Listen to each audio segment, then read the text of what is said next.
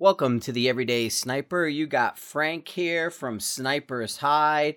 I want to thank everybody for listening. I also want to thank you guys for following. We're getting super close to that thousand followers, which is a big milestone, especially in the podcast world. Mike does a lot of background and looks at this stuff.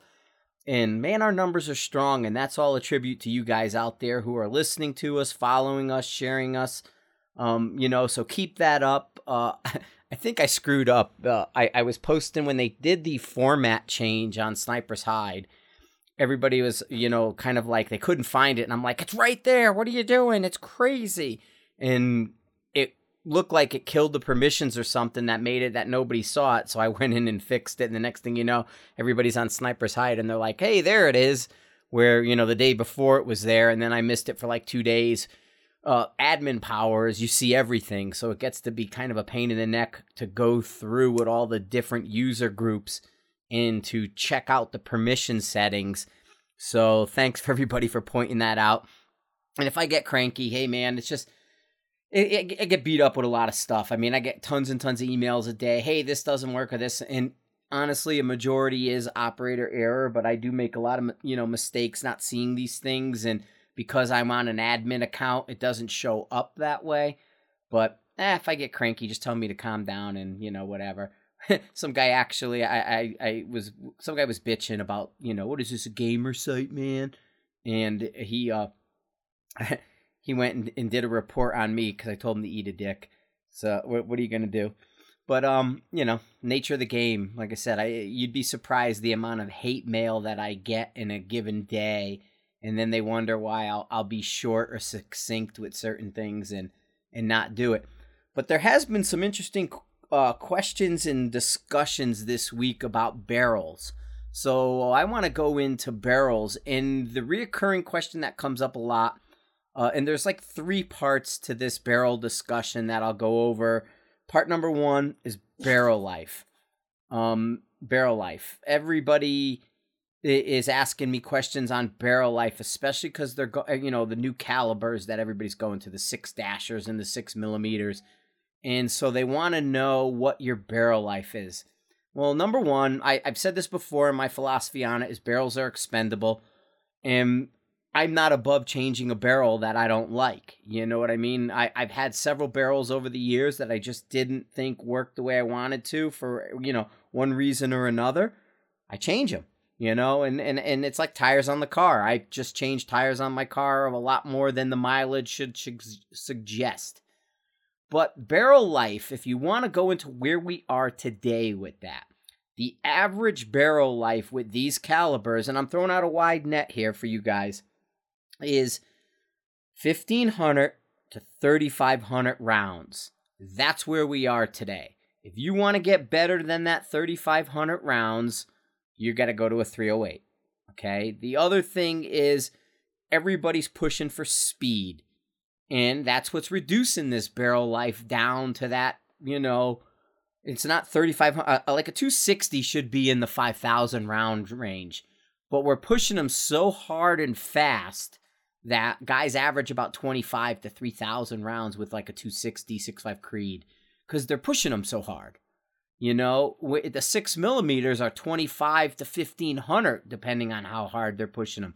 You know, there, there's variations and reasons you can get around it, but barrel life is not where it used to be. The last 308 that I burnt out, that I swapped because it was toast, was 12,000 rounds. Okay. Um, before that, I would usually change them out in the eight to ten thousand round range with a 308, usually closer to ten thousand rounds. And I swapped out a bunch of them back in the day in that zone.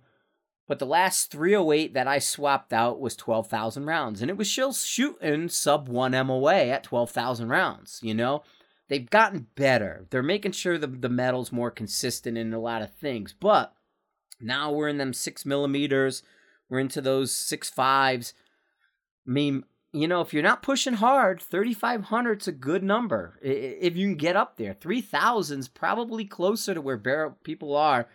And I know some of the PRS guys that are definitely hunting for speed are seeing it less.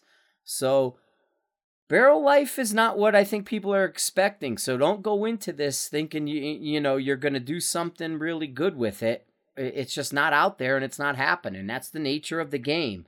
You you know there's a lot of talk with the proof barrels and I still see people putting down the carbon fibers in the proofs, man. The proofs are the gold standard for a carbon fiber barrel. Proofs work. I get it they're expensive, but they're using a lot more expensive technology. Now, there is, and, and I've yet to see it. I just haven't shot enough of it yet, even though I have three proof barrels. I, I, I mix too many things up lately. You know, shoot this, shoot that, shoot this, shoot that. I'm not on the range like I was at Rifles Only, where I shot the same rifle pretty much all the time. You know, and I very rarely rotated rifles. Today, I'm rotating rifles a lot. So my it's it's hard for me to get a consistent number out of them that way. But the proofs, what you're looking at is instead of cooking that chamber area with that thinner barrel underneath, as that heat goes up into that carbon fiber, and as people talk about that carbon fiber is more or less kind of moving that air around. There's there's air gap between the steel and the carbon fiber. What it does is it pushes that heat and thins it out. So you're not necessarily cooking one area of the barrel more than the other. The heat is a bit more uniform. So the there there's some discussion that a proof might extend that barrel life. Now when people talk about that, you know, extending barrel life on something that would a 2500 round, you know, limit, they're probably only talking about one case of ammo extension, like 500 rounds. You know, it's not like this miracle extension with barrel life and anything like that. So, you know, don't come into this. You're going to have to spend money on barrels nowadays. I mean, it's just the way it is. And if you get a factory rifle and it's not shooting the way you want or something's up, toss it. You get another one. You, you saved money on one end, now you got to spend it on the other. Um, you know, that's kind of where it is. It's this laws of diminishing returns and things like that, where, you know, wh- wh- where do you fall into the category of what's worthwhile for you versus not worthwhile for somebody else? So it, it's just something that you, you got to look at when it comes to um, the barrel life. I, I again, they're expendable. Um, which leads me into the next question. We're, we're again we're talking a lot of barrel discussion this week, a lot of gain twist talk, a lot of hyper stabilizing with Jim Boatwright's article we posted. I really encourage you guys to get on Sniper's Hide and look these things up. Do a search for gain twist. Do a uh, in the ballistic. Look at uh, Jim Boatwright's stuff because we're seeing differences And that brings me to another question because Frank Green brought up from Bartlein was on, and we were talking gain twist, and people are people are really trying to hammer down this pressure. You know, where do the pressures fall on a barrel with different calibers, and is gain twist doing anything? As Frank talked about, twist rate isn't the pressure determiner. It's that style of land and groove that they're finding. You can have two identical 24 inch barrels with the same twist rate, but a, a different cut and lands and groove design. And they can see as much as 150 feet per second muzzle velocity difference and as much as 8,000 psi uh, pressure differences in just the design. And like I said, Frank Green came on. He did a big discussion on Sniper's Hide. Um, you know, Frank and Bartlein are my go to people when it comes to barrel and discussions with barrels. I talk to those guys probably more than anybody else. And, you know, they're really that standard today on what's happening in terms of barrel technology because they're they're using computer controlled machines. They can do more than a lot of the majority of other companies.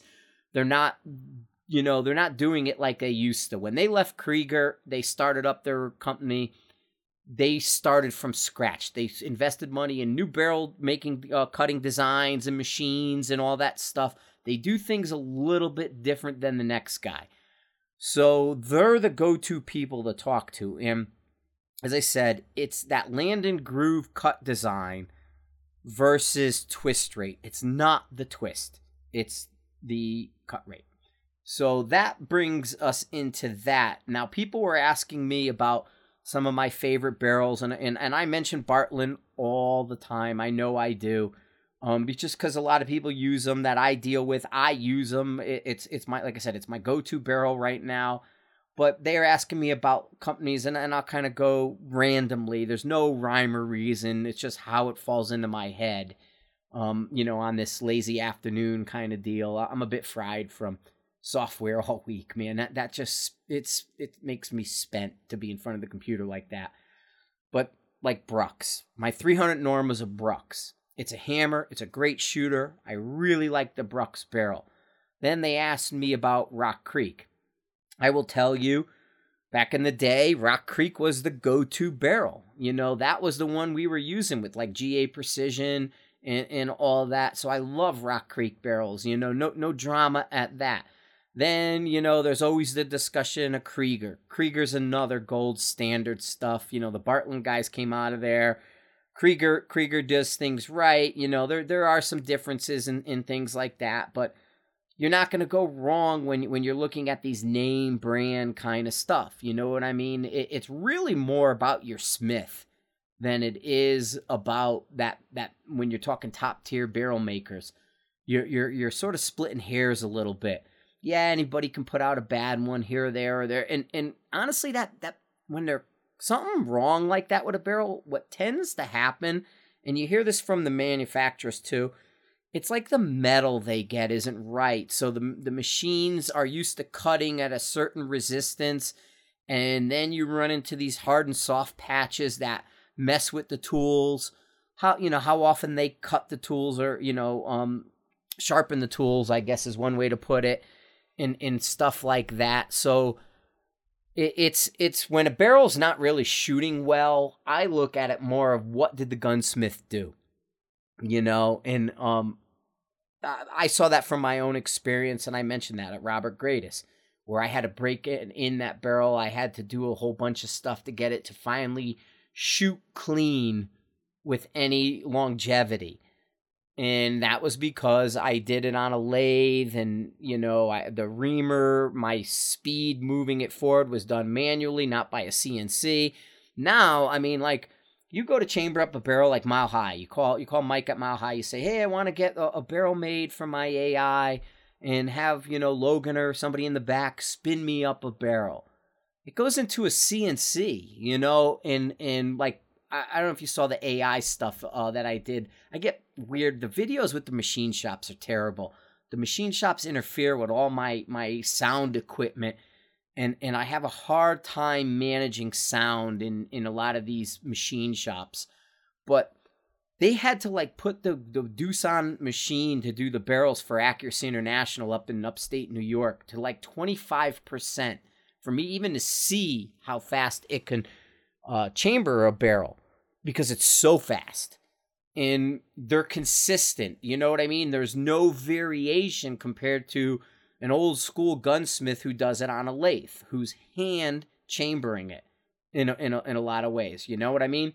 And so that's the big thing with barrels is who does it, how they do it. I mean, that's why you're honestly seeing a lot of praise coming out of these shops like your Patriot Valleys, your short action customs, your LRIs, your mile highs, you know, all these guys who are doing this stuff on CNC based machines versus some of the older guys where you're seeing this sort of praise leapfrog a little bit. That's because those CNCs are consistent. You know what I mean? So you're not really going to go wrong uh, when when these guys have well established programs in there. You got a CNC rifle cut barrel from Bartlein. You got a CNC build from Mile High. You know you're going to have success on the other end. And that's why you don't need the break ins and you don't need the stuff because even though they're using these really good technology and it polishes up these chambers really nice with a finished reamer, you know, with a finished polish on it because it can go so fast. You know, it's woo, spinning it. But what it is is you know like a Bartlein does two hand laps with a lead slug. They have almost like a jeweler's rouge material. I mean, I never got into the spec of what that stuff is, but they, you know, you're talking like a three inch lead slug on the end of a rod, They put it into this oils and the materials to, you know, get them wet. And it has a polishing agent on it. I call it Jeweler's Rouge. You know, to me, it's probably the same thing. They do 10 strokes per land and groove. So a 5R barrel from Bartlein has 50 strokes times two. You know, a, a, a, a, a pre one and then a post one, you know? So before they get into the, the, you know, in the middle of the process, there's a lapping, and at the end of the process, there's a lapping. That's why these things are so good. That's one of the reasons people talk about, you know, as soon as you get the barrel home, you clean it. You know, you wipe it down, you patch it up, you, you get that material out of there that may have been left because you don't want, you know, there's be something in there, chip of metal, so anything small. It could be microscopic, really, in a lot of ways, like you barely see it, but it's in there, you know, it's hiding in a groove. Well, you don't want the bullet to come through and then damage it. And so you do a quick little initial cleaning to get that stuff out. Then you go to the range, you know, clean it the night before. Then you go to the range and shoot it as normal. I don't do a break in. We've already talked about that. Then when you get home, you clean it. All good. So clean before, clean after. That's your break in. Then you can go on from there and you can immediately go into your load develop. Now, the only caveat to that is some of these calibers, and I've seen it in my six millimeter hardcore, my, my six Creedmoor gain twist barrel, it sped up around the 200 round mark. So it went from like uh 3070 to 3150 speed wise, you know, and it took about that 200 then it leveled out and it was all good. So there you got to be on the lookout for that that speed change. Now I, I haven't noticed it in 308s and things like that, but I have noticed it in the 6 millimeter and it may not be that drastic a full 100 feet per second. It may be 50, 75, but it could be enough to have an effect, you know. So that's why you do the pre and post cleaning and, and, and all that. But I mean, break in isn't going to change that. Doing one and shoot, two and shoot, three and shoot.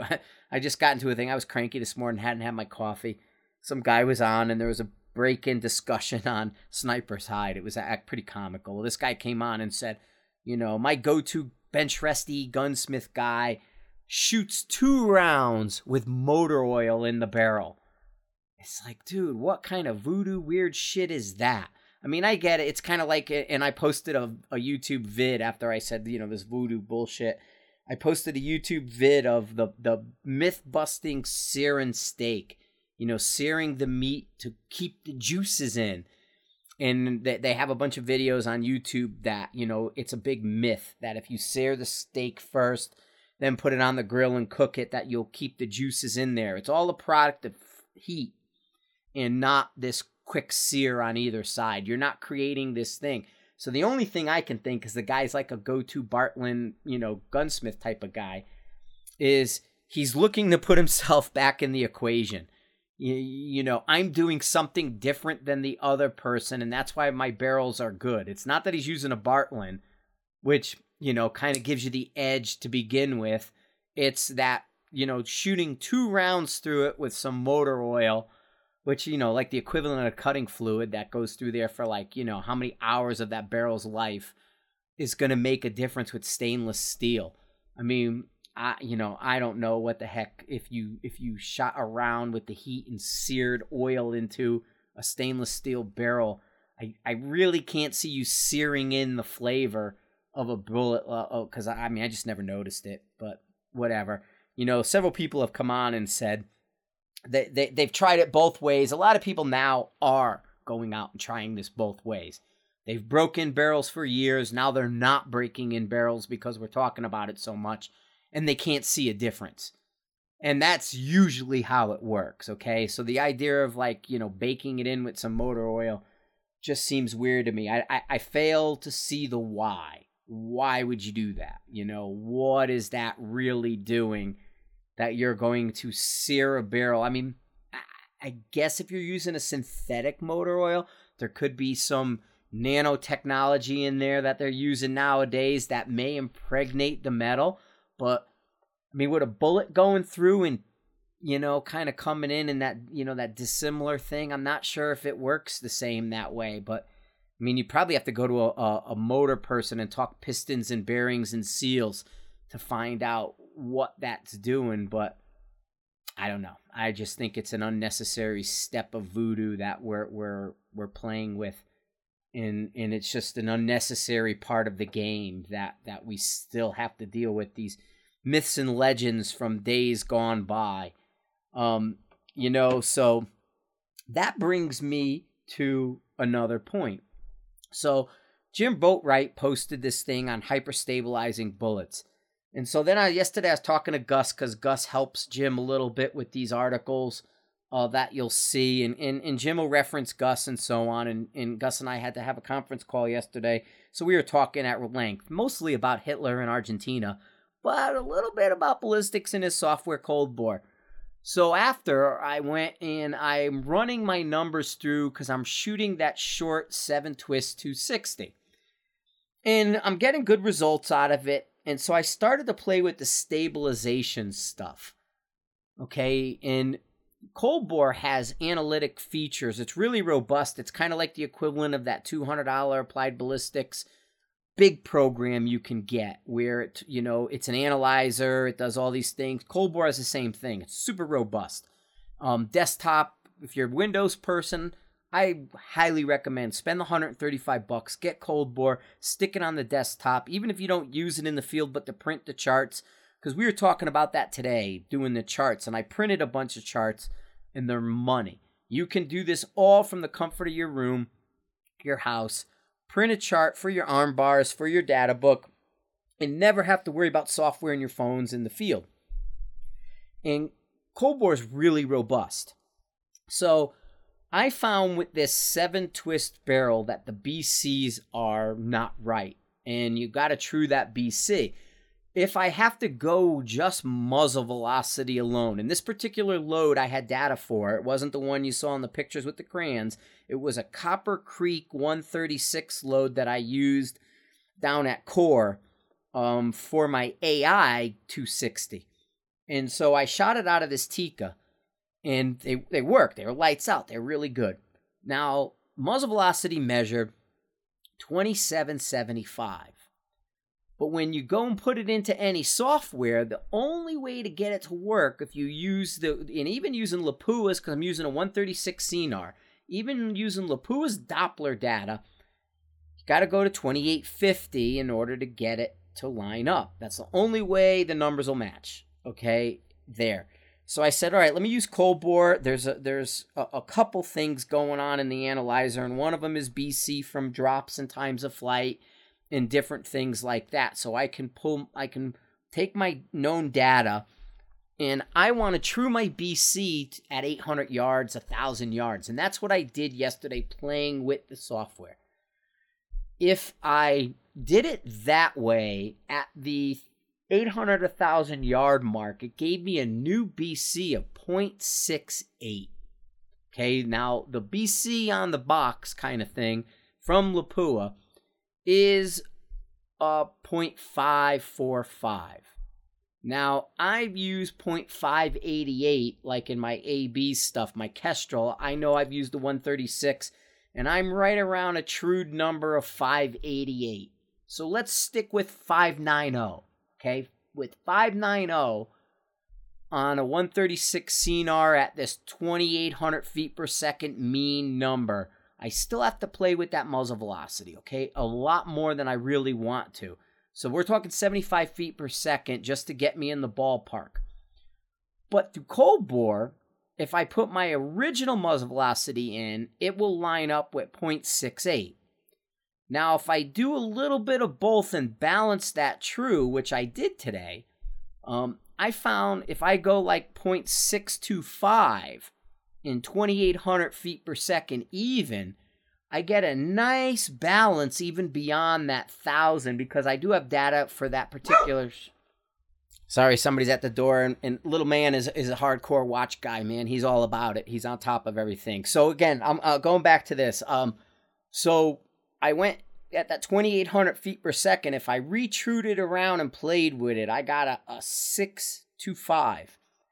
And you got to wonder if that overstabilizing it and reading what Jim's talking about in his article, if it doesn't kind of clean up that BC to a sweet spot. Now, here's where I go with Cold Bore. There's a spin and stability calculator where I found out and I played with it. There's two methods there. There's Miller, which almost everybody uses, and there's Greenhill. Okay? If I go to Miller, I'm overstabilized in a seven twist at my current muzzle velocity. Or I take that back. If I go to 2900, 2950, so add 150 more feet per second, go to 2950 with a seven twist barrel in a 136 Scenar. I'm overstabilized in the first almost full third of flight, which is a no good for me. I mean, I'm not going to sacrifice that and overspin it there. However, if I bring it back to where I am at that 2800 to 2900, I have a window, 100 feet per second window. I'm fully stabilized via Greenhill. I'm overstabilized Miller, but fully stabilized Greenhill. And the thing is, it stays fully stabilized a heck of a lot farther. So it kind of talks about that that where you can cross the line. And what I'm seeing is it's about 150 feet per second over crosses the line. So again, it's twist velocity, twist velocity, right? So I need to stay from 2800 to 2900 feet per second out of this barrel with the 260. That gives me great results. Now, here's the thing it's increased this BC dramatically, like huge. Okay, instead of man, you know, instead of now again, I've talked about this quite a bit. We're looking at a a 300 yard BC average. I'm working to true it at 800 yards to a thousand. And what I'm finding with this is that I'm going a, a full magnitude over. And and how I did this is we were talking about the DC, the DK factor in both cold bore and field firing solution. How much should you adjust that before start tweaking full, you know, real world values? And Gus said 10%. So if you have to tweak your DC fa- factor over 10%, well, now you need to go and start truing your BC next. And I cranked a, a huge magnitude over that in DK, DC, and it didn't line up my curve.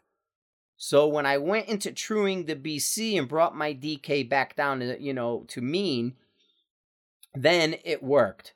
So that BC, I found that happy medium was adding 25 feet per second in my actual muzzle velocity and then going to 625 on the BC and now I got a perfect curve. I mean, out to distance, and it's money uh, on both ends. So, I mean, it goes to show that these utilities and field firing solution has it and cold bore has it to true your BC up. Now, it's not perfect, although Gus and I talked about this that the, the truing the BC, there there is some really, you know, it's close. It's not great, but it's better than the the alternative having to guess and trial and error, right? I mean, you can you can say, okay, if it told me 0.68 and I ended up at point uh, 0.62, then there's something you can kind of work with. Take, you know, take a 0.05 out of your number and you should be pretty darn good because I'm 0.625. So if I was 0.30, you know, yada, yada, yada, numbers uh, back and forth. That if I if I come off of cold bore's number uh, because it, you know it, it it it only can give me so much um that I I I reached success. And then it was a minor bump in muzzle velocity. 25 feet per second can easily be an error factor. So I, I'm fine with that. And this trued this whole thing up to my system my numbers look strong my I posted the, the the the Miller and Greenhill thing and it's amazing how everything lines up but the main points of both methods because it was saying where Miller was saying my twist rate should be eight and a quarter, and uh, Greenhill was saying my twist should be like seven and a half. All the other data was was the same, but then you know, like I said, with that BC number, that really brought that BC up there pretty damn high, which w- w- was kind of impressive. So, um, again, it's it's it's barrels, you know, barrels, bullets, and matching this stuff up and then putting it into our software. I, you know, I I hate to kind of go into stuff that's like trial and error this way. In in cold bore definitely makes life easier when it comes to that, but there there is so much that goes into this. Uh, you know, I got to look at the temps, I got to look at different things. Oh, and the other thing, and I'm really going to have to do something big about this.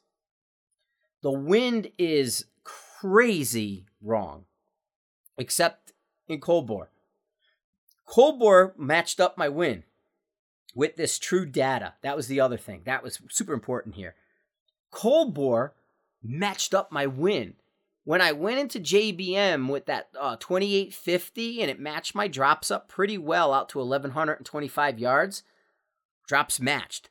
My win was double, almost across the board it was double. At the shorter ranges, it was point at 500 and 600, it was like 0.2 off, but it grew to a half mil. So I used the half mil and I had all this data written down. And, and, and so I'm actually going to be doing some wind stuff. I'm looking at it. I'm, I'm going to get tricky with wind. Wind's going to be my focus, man, because this is where they're dropping the ball. And, and I got it in black and white now. It's it's impossible to argue this because I'm using the, the wind charts and the DA charts for drop in Cold Bore. I'm printing this stuff for my arm bars and everything, and I'm gonna go hard copy like that. This wind was spot on with this trued up. Okay, when I went to I went to Applied Ballistics online and I did the same thing with his stuff uh, online. I went to JBM online, and when I matched up my drops, my wind was still off. They wanted 1.2 mils of wind. I used 0.6. Okay. And then when I went down, like I said, it all showed this. This wind was amazingly different. And and I put in the right data for everything. Six miles an hour was my velocity. And I got a chart here, right here, where I was at that point six. And I, I mean, it's it's amazing just how far off this really was. Um, like I said, JBM here at eleven twenty five is one point two and I've seen this. This is this is that part of the equation that nobody's really mentioning because everybody only talks about the drops, the elevation. Hey, how's my elevation line up? I'm point one off here and point one off here. What about the wind, man? The wind's the D- WTF. Wins first. We're we're we're a full magnitude off with this stuff. So and putting on Spindrift and Coriolis made it worse. I turned it off and actually lined everything up better. So I'm really going to hyper focus and look at this win moving forward. And probably now that I finished this, I, I got to get the front page of the damn uh, site done, the blog part. But now that the main part of the software is done on the forum and I know I'm in a happy place, my permissions are pretty much set, I'm going to be writing some articles and posting some examples of wind we got spring coming up now. Our wind here has been nuts anyway. I've gone out twice and had like, you know, load development days almost ruined by 18 to 25 mile an hour winds, you know, because you can't do much beyond 100 with the dang thing without the wind throwing everything around. So I'm going to use that wind, that really strong stuff to our advantage to talk about this because I really think that's where where we're getting to. That's why everybody wants fast and short. Beyond the, the drops, it's the drift. And so if I can get this flushed out using cold bore, and and like I said, it's the closest one. I'm running everything. Uh, I, I'm going between cold bore, JBM, and AB, and I'm using all three of those. And and I like JBM because it's not cluttered with a lot of stuff. I use the simplified. I'm not using the one with the spin drifties and stuff. I'm just using the straight trajectory. AB, I'm turning that stuff off. Like I said, if I turn it on, it tends to go in the wrong direction for me, but I do play it both ways. I turn it on, I look, I turn it off, I look, and whichever one's closer without tweaking more, I stick with that. And 75% of the time, it's off. So you know, I, I'm I'm not not going to try to do that. And, and so this was another interesting point of that drift that I'm seeing less drift. I'm seeing sustained drop or better, more consistent drop. I guess it's more of a um gradual than a dramatic. I'm not seeing hard fall offs. And it's funny with the BC back near original, you see a crazy fall off. So, like my 800 and 900 yard were exactly one mil apart from each other. If you look at it, it these with the BC where it's supposed to be, my drop off is usually closer to like 1.2 they add instead of that solid one because you're getting on that backside of the curve is how the software looks at it time of flight wise and so it starts adding a little bit extra to that drop.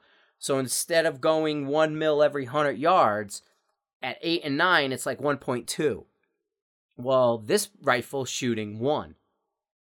And I think part of that overstabilized spin is where it is.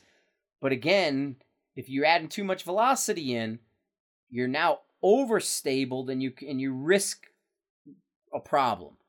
You risk jacket failure, you risk shifting leads, you uh, risk inconsistency because we're not using solids. Here's the caveat James Boatright's hyperstabilizing bullet discussion is with solids. I'm talking jackets. So you have to find that balance, like I talked about, of muzzle velocity. And for me, it's 100 feet per second window I have between 28 and 29 where I know I'm not going to hurt the bullet and I'm helping my BC and my stabilization.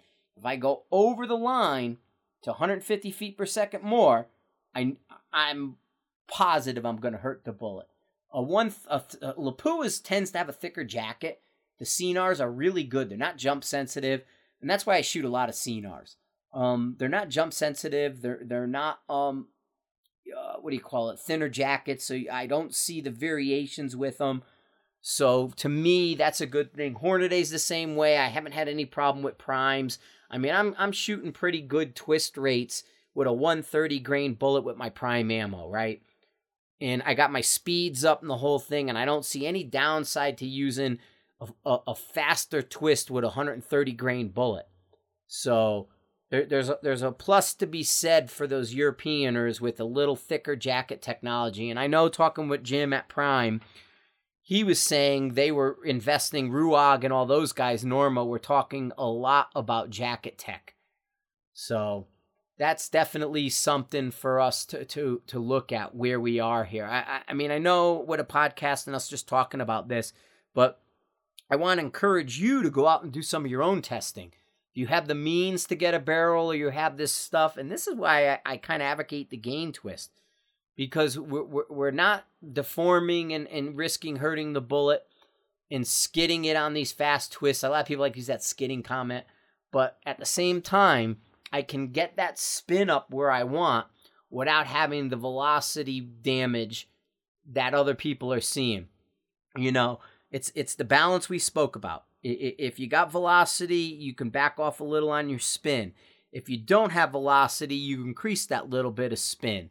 So uh, this you know brings me into an and it was a quick question, but we'll go into it. That sh- you know we were always kind of going with the 308s, what we can do with shorter barrels, right? Everybody knew where 26 and 24 were. Well, now we're finding you know, like 22 was optimal with a 308. You got sort of the best balance between speed and, and, and accuracy in the whole thing. It's kind of that, you know, Houston warehouse, 21 and three quarter. Well, 22 to me seems like a really great place to be with a 308. And, you know, especially too if you use a suppressor, it, it's it's that great middle ground for still having velocity at at a thousand yards, but not overdoing it. Different powders you can you can make up the speed like that 2000 MR. But now we bring it back another step. So we're gonna go and switch velocity, but we're also gonna go and play with twist a little bit. So if you want to do an 18 inch barrel, do like a one and nine, you know, and, and I do one and ten, and to me one and ten's a great little middle ground, but you can't go one and nine and and still be in it. I'm not I'm not 100% sold on the 108s. I know they found some really good results with 108. not quite sold on it. I had one and I saw short range flyers. Um, you know, it was it was a it, it just didn't make me happy, and so I I equate that to the twist. So I don't know, but tens have always been great for me, and and that's where I I I want to bring this conversation. So I hope you guys are enjoying it, man. I know it kind of gets techie and wonky, and, and we're talking about this stuff, but I, I am out playing with it. I am crunching some numbers while it, it's 15 degrees and snowing out as it's been all week here. So we're we're looking at all these things, and we're you know we're kind of fireside chatting it up, and and and doing it that way just to show you where my head's at. It's sort of like you're as I'm playing with these things, you're getting to see my thought bubbles and and this is where my head's going when it comes to these different elements of shooting. You know better bullets better barrels better powders right? Better technology for building this stuff better gunsmithing. All that's lending to our increased ranging our better accuracy and our speed improvements and things like that. So you know it it is a collection of all this. It's not just one thing is a magic solution. You know, overspin it will be great. Well, yeah, okay, you can only overspin it to a certain extent. There's a window there. You know, then what bullet you choose when you do overspin it is going to matter. Solids are a better choice than a jacket. A thicker jacket's going to be better than a thinner jacket. You know, you're we're starting to get into that bench rest, you know, where they're they're sorting by bullet and spin and balance and all that. Without doing it we're, we're, we're more kind of looking at best practice uh, in in in you know rule thumbish like these work better. For me it's Scenar you know or Hornady and and because they're a little bit thicker and better in that end. And you know I'm not doing 140s and 142s and 147s I'm going 136s 130s 123s and I'm bringing my speeds back up and you know, I'm getting it out of the barrel quicker that way. Quicker and faster. So it's less lock time, right? Because there's a time. When trigger presses, that's not the only lock time. The lock time is for that thing to get out of there too.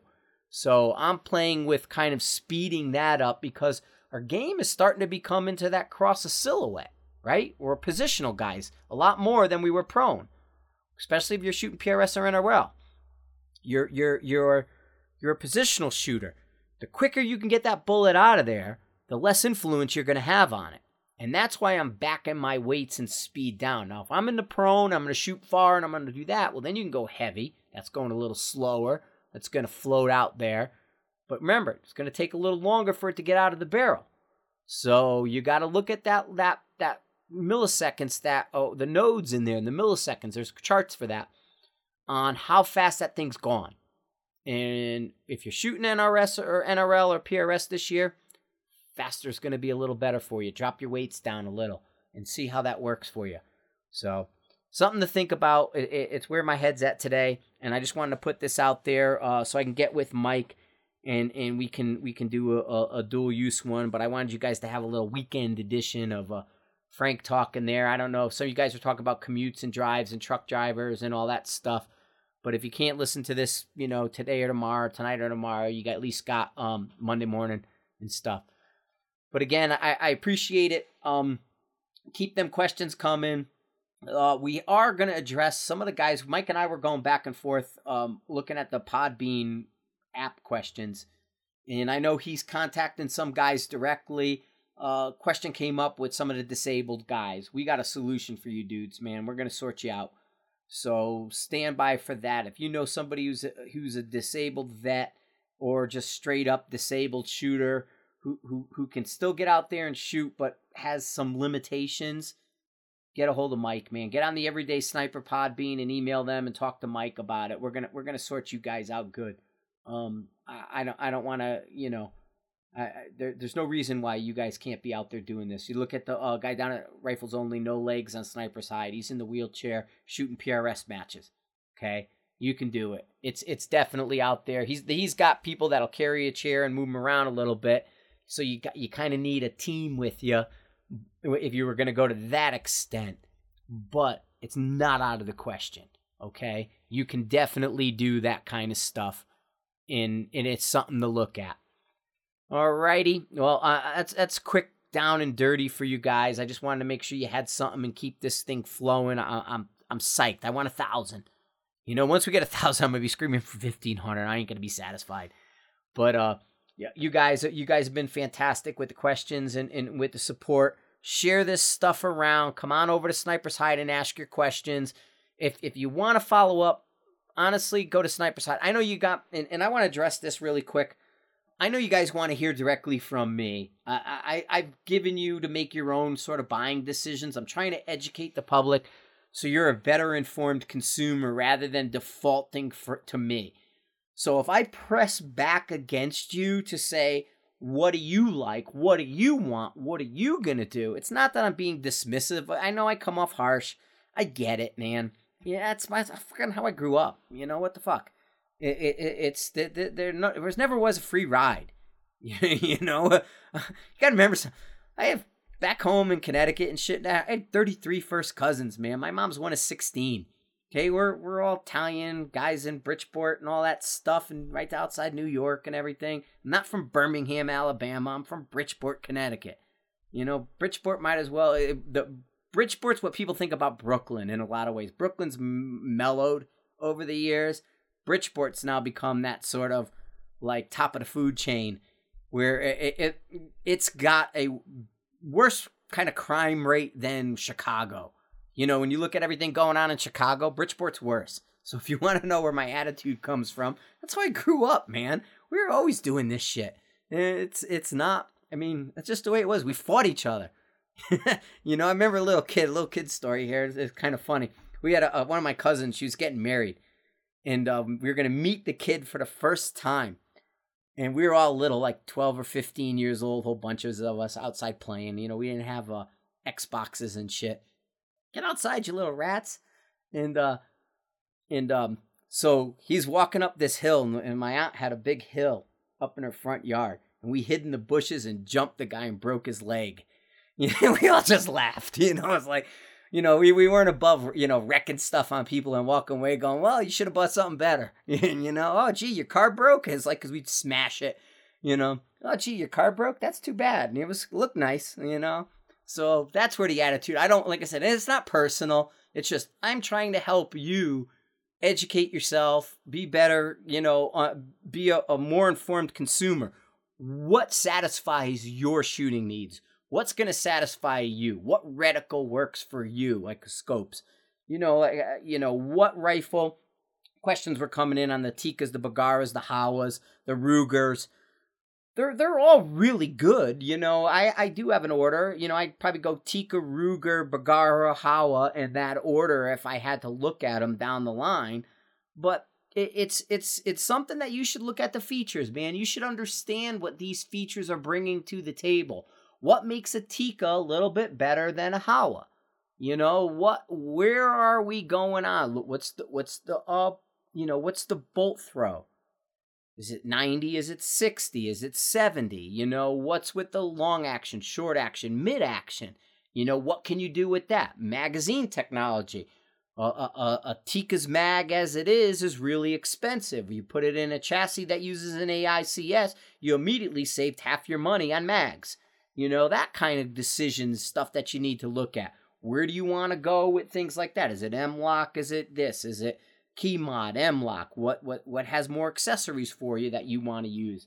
So all these things come into play, like you know the hinges on the folding mechanisms. Is it a button push to lock and unlock, or button push only to unlock it? Is it you know, adjustable cheek piece that's ambidextrous, or is it adjustable cheek piece designed for a right-handed shooter only? Or do you got to take it all apart to switch it?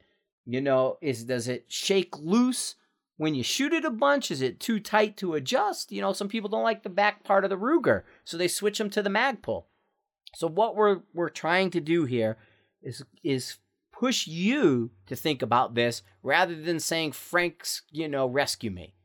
Throw me a life raft. Well, uh, you know, I'm gonna I'm gonna string you along to have you swim a little closer. Then eh, throw you a life raft. You know, but you got you got to at least swim a little. It, it used to be in the Marine Corps. You get it when we did the pool. You know, they the first thing you do, you show up the boat boot camp. It was it a ten meter board or something like that. You you walk over to the board, the diving board. You walk out, you drop in the water. If you swim, you go to one side. If you sink and and they gotta rescue you, you go to the little end. You know. And what they'd always do is they had that pole with like the tennis ball on the end, and they'd put the pole out there. If you pulled the pole, they whacked you with the ball and they had you drop it and got it away from you. Like you couldn't pull them, they had to pull you. And so they were really harsh with guys, you know, like if you couldn't swim, you, you were kind of like you if you panicked, you're screwed. They're going to let you kind of they're going to let you go down a little bit until they get somebody to come out there. It wasn't like a free ride and that was a that's a Marine Corps upbringing too. You know, I enlisted when I was 17. I went in when I was right when I turned 18 and everything. And you know, they didn't say, "Oh, gee, I can't do it. Sorry, guy." You know, oh, okay, don't worry about it, Frank. You can't do that. No big deal, man. Oh, it's it's all right. No, man, that's not how it works. You got to go do it. Eh, make it work, dude. You know, I used to jump the sides a lot. Like I when I ran an O course type of thing, I knew I was smarter to go by the pole at first for the longer jumps where I can kind of catch the the, the the the telephone pole on the edge and I can grab that and then lift myself and launch to the middle and then go across. So for me, you know, little trick was okay, run the edge a little bit on that O course and not the middle because it gave me sort of a a, a, a safety line if I fell a little short because I was a shorter guy. You know, I there, there's always that little bit of a lip, and you can catch on the top of the pole pull yourself up to the next one and then get up on the side. So it was like a kind of a double launch. So there's all these, you know, little kind of cues that people don't always see, but they exist, man. You, you, like I said, it's it's not personal, it's not harsh. I get it. When I write, I, I could be cranky and, and all that shit, but yeah, it is what it is.